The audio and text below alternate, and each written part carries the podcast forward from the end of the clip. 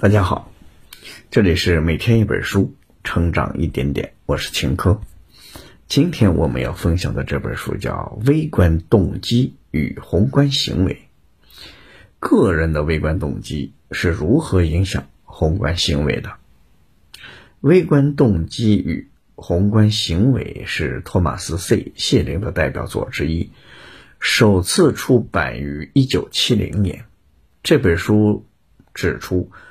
微观动机与宏观行为之间存在着复杂互动，帮助我们突破个体视野的局限，站在一个更高的维度去理解这个世界运行的逻辑。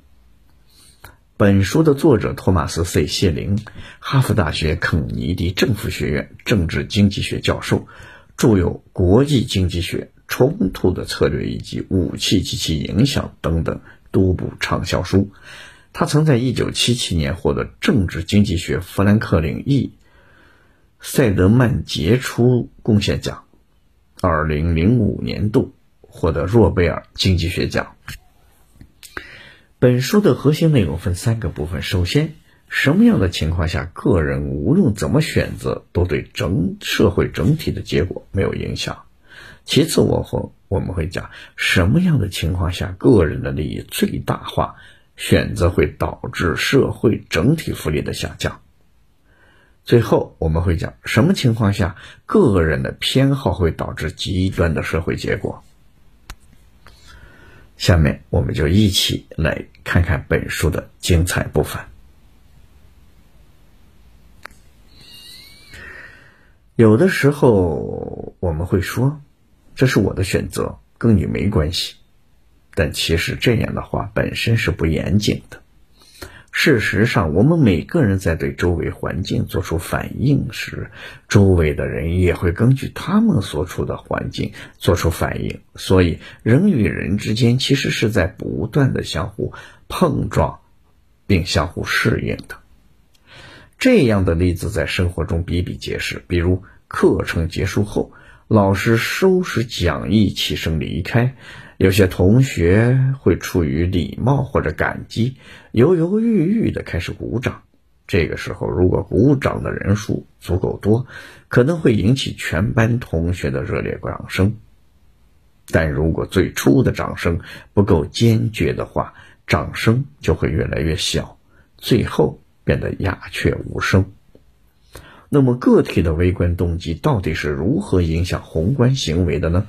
今天我们要解读的《微观动机与宏观行为》这本书，就通过大量的模型，为我们介绍了三种微观动机影响宏观行为的情况，帮助我们突破个体视野的局限，站在一个更高的维度去理解这个世界运行的逻辑。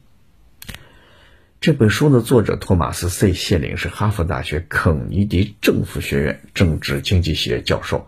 也是著名的博弈论大师。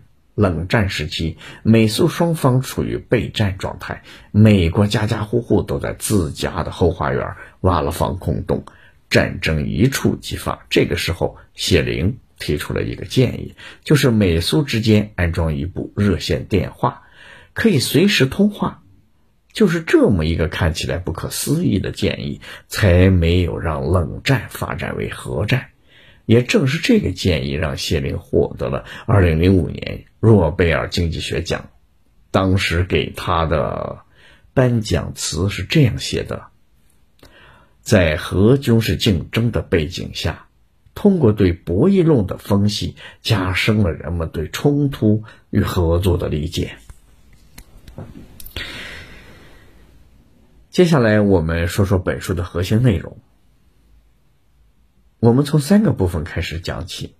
第一个部分，什么样的情况下，个人无论怎么选择，都对社会整体结果没有影响？相信很多朋友都玩过抢凳子的游戏，比如有十个人，但只有九个凳子，音乐声一停，大家就要去抢凳子。这时，不管大家怎么争先恐后的抢，总有一个人会没有凳子坐。其实。这是一种既定的概率在做，在起作用。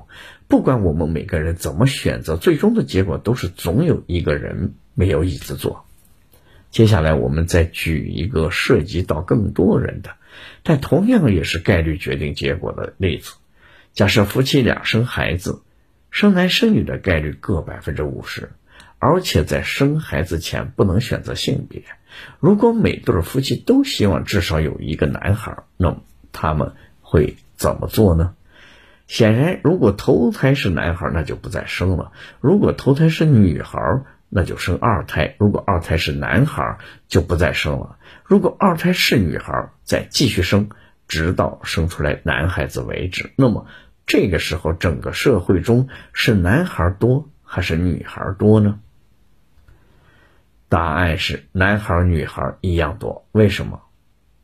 因为所有的头胎孩子，男孩女孩的概率都是百分之五十，所以二胎男孩子也就是男孩子女孩子各占一半。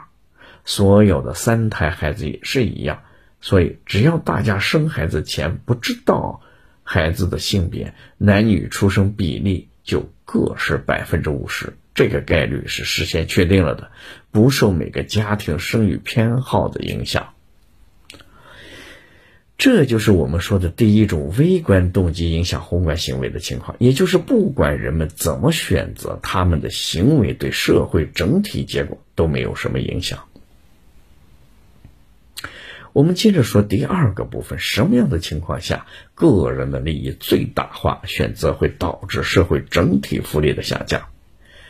针对这种个人追求利益最大化的选择带来社会整体福利下降的情况，谢林提出了工地模型。工地模型指的是人们在追求个人利益的时候，相互之间会产生利益冲突。如果他们能够自我约束，他们的整体福利就会得到的提高。但现实往往是大家不加节制的使用公共关系、公共资源，结果导致了公共资源的姑息，给每个人都带来了负面效用，最终导致社会整体福利的下降。比如每个人都开车上班，导致大堵车，结果每个人都迟到了。再比如。不加节制的捕鱼，造成了渔业资源的枯竭，最后每个人都无鱼可捕，这都是工地模型的表现。关于工地模型，谢林还举了一个例子：在早高峰的高速公路上，如果向南的车道发生了一起交通事故，那么另一个方向车道的车速下降往往比向南车道还要快。为什么呢？因为非常可笑，就是向北车道的司机出于好奇心，想看看另一边车道究竟发生了什么，于是不约而同的踩了一脚刹车，花十秒钟的时间，匆匆往那边看了一眼。十秒钟看着没什么，但是想想看，如果每辆车都多花十秒钟，那么后面的车速度就会越来越慢。有的司机。到达事故现场时会多花十分钟的时间，最后面的司机甚至可能会耽误一个小时。那么，要解决这样的工地模型带来的困境，我们该怎么做呢？这时候，我们就需要外部力量的介入来维持秩序，比如通过强制性的法律法规，确保违反规定的人会得到惩罚。就像我们刚才说的，高速公路堵车的时候，就需要有警察在现场维持秩序，要求所有车辆不得在路上停留，这样交通才可能保持畅通。最后，我们来看看第三个部分：什么样的情况下，个人偏好会导致极端的社会结果？如果人们并没有追求利润最大化。只是根据个人偏好来做选择，这样的行为又会导致怎样极端的社会结果呢？针对这个疑问，谢林曾经研究过美国社区的种族分离过程。他在研究的过程中发现，上世纪七十年代，尽管当时美国废除种族隔离制度已经有二十多年了，但是我们还是很难看到黑人和白人融合的社区。即使有这样的社区，也很难长期保持种族融合的状态。为什么会出现这种情况呢？很简单，一个黑人发现周围白人更多，那么如果这位黑人不想成为少数派，就算他不是种族主义者，出于自己的选择偏好，他也会搬到黑人更多的区域。如果每个人都有类似这样的偏好，我们就会发现，一开始黑白融合的社区慢慢变得越来越分离，最后变成了黑白分明的社区模式。你看，仅仅只是一个微不足道的选择偏好。最后导致了种族分裂。讲到这里，本书的内容就基本上结束了。我们再来从头梳理一下今天分享的精彩部分。首先，第一个部分我们讲了，在既定的概率作用下，人们不管怎么样的选择，都会对社会整体结果没有影响。接着，第二个部分我们讲了工地模型下，人们追求个人的利益最大化选择。最终导致社会整体福利的下降。最后一个部分，我们讲了个人的偏好是如何引发极端社会结果的。通过这本书，我们可以发现，不管我们主观上是不是想改变这个世界，实际上我们每个人的每次选择，最后都可能影响到这个世界。只有理解了这一点。我们才能站在一个更高的维度去理解这个世界运行的逻辑。好了，以上就是本书的全部内容。恭喜你，我们又听完了一本书。